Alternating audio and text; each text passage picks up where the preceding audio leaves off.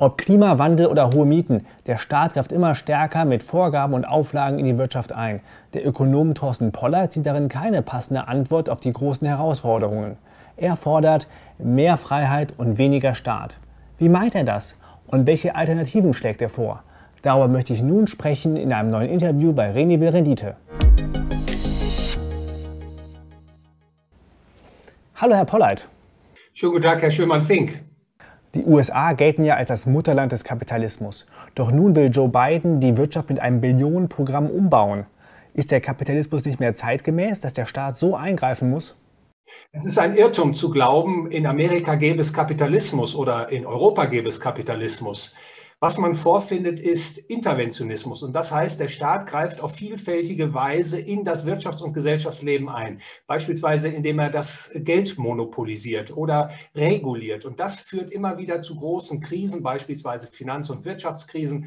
Und der Interventionismus ist gewissermaßen das Standardmodell, was sich heute weltweit vorfinden lässt, und es hat recht wenig mit Kapitalismus zu tun. Also insofern ist auch die Kapitalismuskritik, die heute vorgebracht wird, also alle Übelstände, ob das eben Wirtschaftskrisen sind oder eine wachsende Altersarmut oder Umweltschäden, das wird heutzutage reflexartig dem Kapitalismus zugeschrieben, obwohl es diesen Kapitalismus gar nicht gibt. Was meinen Sie damit, es gibt ihn nicht? Fast jeder würde doch sagen, wir haben einen freien Markt und eine freie Wirtschaft, wo Angebot und Nachfrage die Preise regeln. Das ist doch Kapitalismus, oder nicht? Das, was man heute vorfindet, Sie sagte bereits, ist Interventionismus, und da sind kapitalistische Elemente enthalten. Also es ist nicht so, dass die Märkte vollends ausgeschaltet wären, sondern die Märkte sind gehemmt, und ich versuche damit mit der Charakterisierung deutlich zu machen, dass dieses hemmende Element, das durch den Staat kommt, immer wieder zu großen Krisen und Problemen führt. Es ist also nicht das Marktsystem, was beispielsweise die Umweltschäden verursacht, sondern das ist diese Intervention des Staates, also beispielsweise der Staat setzt die Eigentumsrechte nicht konsequent genug durch, weil seine Gerichtsbarkeit nicht von den Eigentümerinteressen geleitet ist, sondern von staatlichen Erwägungen beeinflusst wird. Also das ist nur mal ein Beispiel an dieser Stelle. Und es ist natürlich richtig, der Kapitalismus in Reinform, den hat es noch nicht gegeben. In Teilaspekten ist er realisiert worden, und wo er realisiert worden ist, da hat er natürlich dazu beigetragen, den Wohlstand der Menschen ganz erheblich zu befördern. Und man kann auch die These vertreten, dass man, wenn man weniger Staat hätte, heute in den großen entwickelten Volkswirtschaften beispielsweise, dann wäre der Wohlstand viel höher, als wir das heute vorfinden. Wenn Sie von Interventionismus sprechen, an welcher Stelle greift der Staat aus Ihrer Sicht zu sehr ein? Man muss sich vor Augen führen, dass kein Gesellschafts- und Wirtschaftsbereich verschont ist vom Staat. Also ob das Schule ist, Ausbildung an der Universität, ob das Altersvorsorge, Gesundheit, Straßenverkehr, Kommunikation, Geld und Kredit, Sicherheit und Recht und jüngst jetzt auch Umwelt, überall spielt der Staat mit oder ist zum dominanten Spieler geworden. Und das ist natürlich eine Staatsausdehnung, die überall auf der Welt beobachtbar ist, insbesondere in den westlichen Volkswirtschaften. Und das bedeutet natürlich, dass der Staat wächst auf Kosten der Privatwirtschaft, und dadurch wird das Wirtschaften natürlich ineffizienter. Wachstum und Beschäftigung werden zurückgedrängt, weil der Staat natürlich Ressourcen abschöpft, umverteilt und damit knappe Ressourcen zu den schlechten Wirten schleust, wenn man so will. Und natürlich der Staat macht nicht nur Dinge ineffizient, sondern er verursacht eben auch Störungen, die bis hin dann, ich nannte das bereits schon, zu Wirtschafts- und Finanzkrisen führen können. Lassen Sie uns mal beim Thema Umweltschutz bleiben. Bisher hat man noch nicht gesehen, dass die Firmen von sich aus auf die Umwelt achten. Das geschieht doch nur, wenn es entsprechende Auflagen gibt. Und wenn die fehlen, sieht es meistens auch schlecht mit dem Umweltschutz aus. Ja, das ist natürlich in der Vergangenheit auch geschehen, vollkommen richtig. Die Umweltschäden, also wenn man zum Beispiel auch insbesondere mal in die sozialistischen Länder blickt, Sowjetunion oder DDR, wo es sozusagen gar kein Eigentum an den Produktionsmitteln gab, da war natürlich der Missbrauch mit den Umweltressourcen extrem ausgeprägt. In den westlichen Industrienationen, da hat man so etwas wie Eigentum, also Eigentum an Boden, Eigentum an Häusern. Und Menschen, die Eigentum besitzen, die schonen auch das Eigentum. Die gehen auch mit knappen Ressourcen relativ sorgsam um. Und beispielsweise, wenn Sie ein Grundstück besitzen und Sie erleiden Luftverschmutzung von Ihrem Nachbarn, dann würden Sie vermutlich sofort zum Gericht gehen, Klage erheben und den Nachbarn dazu verleiten, ihn sozusagen verpflichten, die Luftverschmutzung abzustellen. Also die Durchsetzung der Eigentumsrechte, das ist eigentlich das Entscheidende. Und der Staat sorgt natürlich dafür, dass das nicht oder nur unzureichend geschieht. Also in einer sogenannten Privatrechtsgesellschaft, wo alle Ressourcen in privaten Händen sich befinden würden, also Land, Flüsse, Seen, Autobahnen, Flughäfen etc., da hätten dann die Eigentümer die Möglichkeit, die beispielsweise Umweltbelastungen, die andere verursachen und der Schaden, der dadurch auf den Eigentümer einwirkt, einzuklagen, auf Unterlassung oder Schadensersatz zu fordern. Und das ist, meine ich, auch der eigentliche richtige Weg, um mit dem Umweltproblem insgesamt umzugehen und nicht dem Staat anzuvertrauen, hier und da einzuwirken oder bestimmte Preise aufzuerlegen, also wie man das beispielsweise bei der CO2-Steuer jetzt praktiziert. Das halte ich für einen suboptimalen Vorgang, weil dadurch letztlich der Staat immer größer wird und die Volkswirtschaften Schäden erleiden, wenn der Staat eben immer weiter und größer wird, immer mächtiger wird, weil dann letztlich auch die Freiheit des Individuums und damit auch Wohlstand und Prosperität der Gesellschaften auf der Strecke bleiben. Aber wem gehören denn das Meer, die Luft oder ein Landstrich in den Bergen? Ja, derzeit beispielsweise es gibt ja eine Hochseerechtsordnung, wenn man so will. Es gibt Teilbereiche der Ozeane, der Meere, die werden den Anrainerstaaten, den Meeresanrainerstaaten zugewiesen.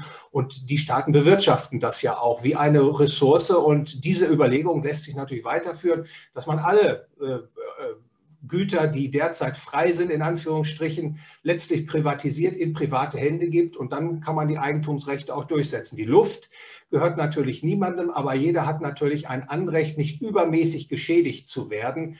Die Atemluft ist natürlich nie rein. Es gibt immer Verunreinigungen durch Vulkane etc., die Emissionen, die dort entstehen, die verunreinigen die Luft. Aber jeder Mensch kann natürlich, der beispielsweise auf seinem Grundstück steht, einfordern, dass er nicht durch übermäßige Schadstoffemissionen des Nachbarn geschädigt wird. Und dann, wenn diese Schädigungen nachweisbar sind, kann man entsprechend vors Gericht ziehen und auf Unterlassung klagen.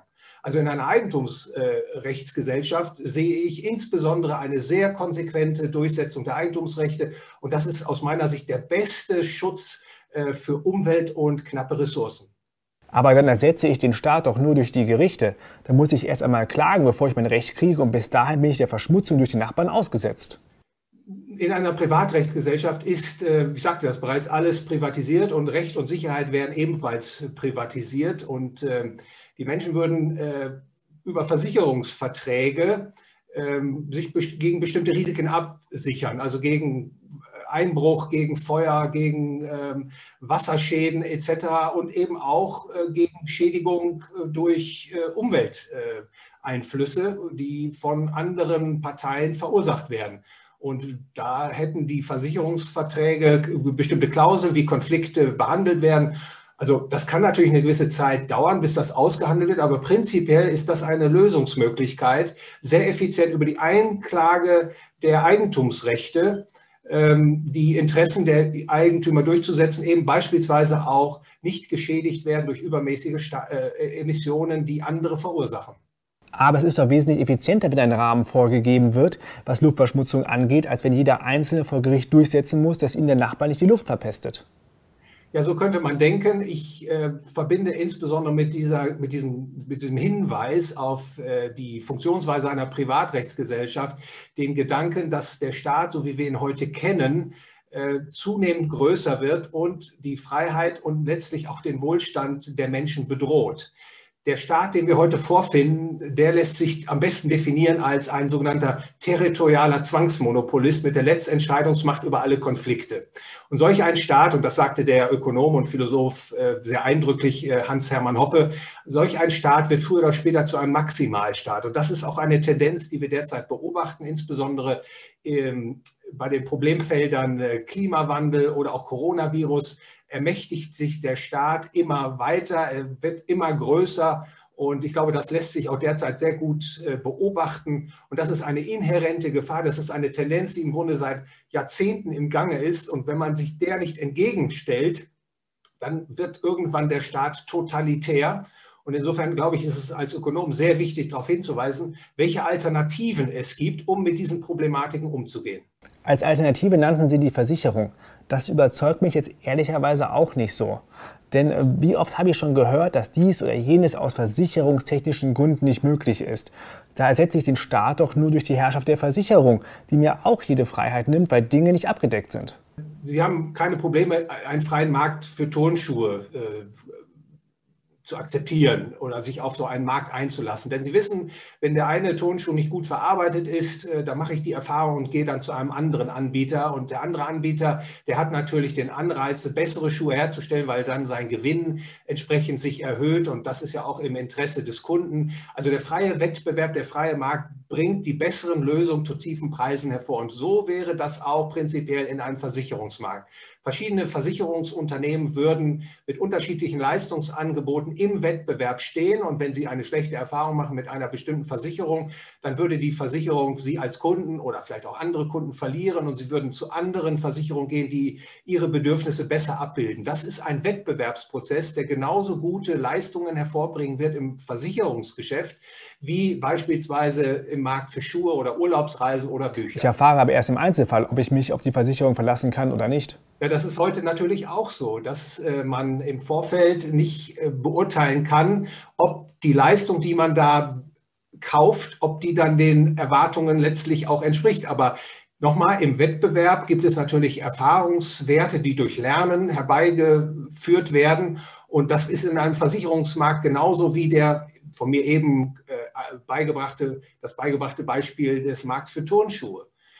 Da hätte ich kaum Bedenken und ich verweise an der Stelle nochmal auf die Alternative. Das ist nämlich von staatlicher Seite das zu organisieren und da der Hinweis, es wäre naiv zu glauben, dass man den Staat, wie er sich heute darstellt, nämlich als territorialer Zwangsmonopolist, dass der sich einhegen lässt, dass der letztlich die Leistungen für die Bürger erbringt, die sie erhoffen. Nehmen Sie beispielsweise mal die öffentliche Sicherheit. Ich vermute, Sie und ich, also ich weiß es, ich habe keinen Vertrag, in dem ich einsehen kann, was dieses Versicherungsversprechen des Staates eigentlich beinhaltet. Und ich kann auch nicht sagen, was der Staat tut, wenn er sein Sicherheitsversprechen nicht einhält. Bekomme ich eine Entschädigung? Vermutlich nicht. Die Mehrheit der Bürger scheint mit dem System, wie es ist, und den Parteien aber ganz zufrieden zu sein. Sonst könnten sie ja was ändern. Unsere Demokratie bietet ja bei Wahlen die Möglichkeit dazu. Ja, das könnte eine Interpretation sein, Herr Schumann-Fink. Eine andere ist eine politökonomische Interpretation dieser Entwicklung. Es gab einen Soziologen, Robert Michels hieß der, der hat 1911 ein Buch geschrieben, was unter Soziologen heute noch sehr prominent ist. Da ging es um die sogenannte Oligarchisierung der Demokratie. Der Robert Michels hat darüber nachgedacht, wie funktionieren eigentlich Demokratien? Und dann hat er gesehen, dass in den Demokratien sich Parteien herausbilden. Das hatten Sie ja auch schon erwähnt. Und dann hat er die Beobachtung gemacht, dass sich in diesen Parteien sogenannte Parteieliten herausbilden. Das sind also die Personen, die besonders machtbesessen sind, durchsetzungsstark, früher oder später beherrschen die diesen Parteiapparat und setzen dann letztlich ihre gewünschte Politik durch, die häufig auch gegen die Parteibasis verstößt. Das passiert in vielen Parteien und dann beginnen die Parteien untereinander ein Kartell zu bilden.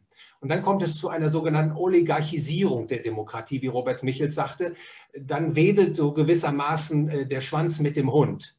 Also es kommt zu einer Situation, wo die Politik nicht mehr das macht, was eigentlich die Wahlbürger von ihr erhoffen. Und ich glaube, dieser Problemaufriss, den Robert Michels aufgezeigt hat, der ist heute anwendbar zur Deutung der aktuellen Geschehnisse. Ich glaube, wir haben auch hier in Europa, in Deutschland, aber auch insbesondere in Amerika, Oligarchisierungstendenzen in der Demokratie, sodass die Demokratie nicht mehr das leistet, was viele sich von ihr erhoffen und Ergebnisse bringt, die bedenklich sind. Also beispielsweise jetzt in der internationalen Finanz- und Kreditordnung oder eben auch beispielsweise jetzt in der Gesundheitspolitik, dass dieser Gleichschritt von allen Parteien eben zu einer Kartellisierung der Politik führt in den Regierungsbänken. Bleibt denn aber immer noch die Möglichkeit, eine neue Partei zu gründen, wenn man unzufrieden ist? Die Frage ist ja, was wollen Sie überhaupt mit einer Partei? Also wenn Sie etwas zum Beispiel von mir wollen, dann können Sie mir Dinge zum Kauf anbieten oder Sie können mich zur Diskussionsrunde einladen oder Sie können irgendwie mit einer freiwilligen Transaktion mich erfreuen und dann trete ich vielleicht auch bei. Aber Politik ist ja etwas anderes. Politik versucht ja per Zwang und Gewalt bestimmte Dinge durchzusetzen. Also per Gesetz mir vorzuschreiben, was, wann ich essen darf oder wann ich vors Haus gehen darf. Das findet in der politischen Sphäre statt. Die politische Sphäre braucht man nur deswegen, weil man eben nicht auf Freiwilligkeit setzen will oder setzen kann. Und insofern will ich nochmal betonen, das ist etwas ganz anderes, ob Transaktionen im freien Markt stattfinden oder ob man sich des politischen Prozesses bemüht. Und jetzt können Sie natürlich sagen, wenn mir die Dinge nicht gefallen, dann gründe ich eine neue Partei. Da wäre mein Einwurf aus Sicht eines Befürworters einer freien Gesellschaft, dann sollte dieses parteipolitische Programm darauf aufbauen und abzielen, den Staat zurückzudrängen, den Staat auf das geringste denkbare Niveau zurückzustutzen. Da könnte ich mich durchaus mit erfreuen, weil ich im Staat das Problem sehe. Aber das ist ja sozusagen letztlich ein Diskussions- oder Problemfeld, wie kommen wir von hier nach da, wenn man das denn will. Aber ich will an der Stelle deutlich machen, dass ich im Staat nicht die Lösung der Probleme sehe, die die Menschen heute umtreiben, sondern die eigentliche Ursache. Und dem Staat die Lösung dieser Probleme, ob das Finanz- und Wirtschaft ist, ob das Altersvorsorge ist, ob das medizinische Versorgung ist, ist in der Hand des Staates nicht gut aufgehoben. Was ist Ihre Vision für die nächsten 10 Jahre? Wie wird es weitergehen, wenn Sie in die Zukunft schauen? Da gibt es natürlich jetzt zwei Ebenen, eine realistische Ebene und eine hoffnungsvolle Ebene. Ich fange mal mit der realistischen Ebene an. Die Gedanken des Sozialismus sind wieder aufgeblüht, sind in die Köpfe der Menschen gedrungen und der Staat dringt jetzt weiter vor. Und ich fürchte, dass insbesondere hier in Europa, aber eben auch in den Vereinigten Staaten von Amerika so etwas wie eine Lenkungs- und Befehlswirtschaft sich entwickeln wird, wo der Staat also ganz weitreichend eingreift in das Wirtschafts- und Gesellschaftsleben, also bestimmt über Preise oder Regularien, wer was wann zu produzieren hat und darf und wer was wann konsumieren darf. Also ähnlich ein Wirtschaftsmodell wie damals in den frühen 1930er Jahren im nationalsozialistischen Deutschland. Das nannte man damals Befehls- und Lenkungswirtschaft. Und ich fürchte, dass dieser Weg jetzt weiter beschritten wird, weil die Gedanken, die wir ausgetauscht haben über den freien Markt, über die Wichtigkeit und Bedeutung des freien Marktes, so weit zurückgedenkt wurden, auch in Lehre und Universitäten, dass man wahrscheinlich erst schlimme Erfahrungen machen muss, um sich wieder an diese vorteilhaften Konzeptionen zurückzuerinnern.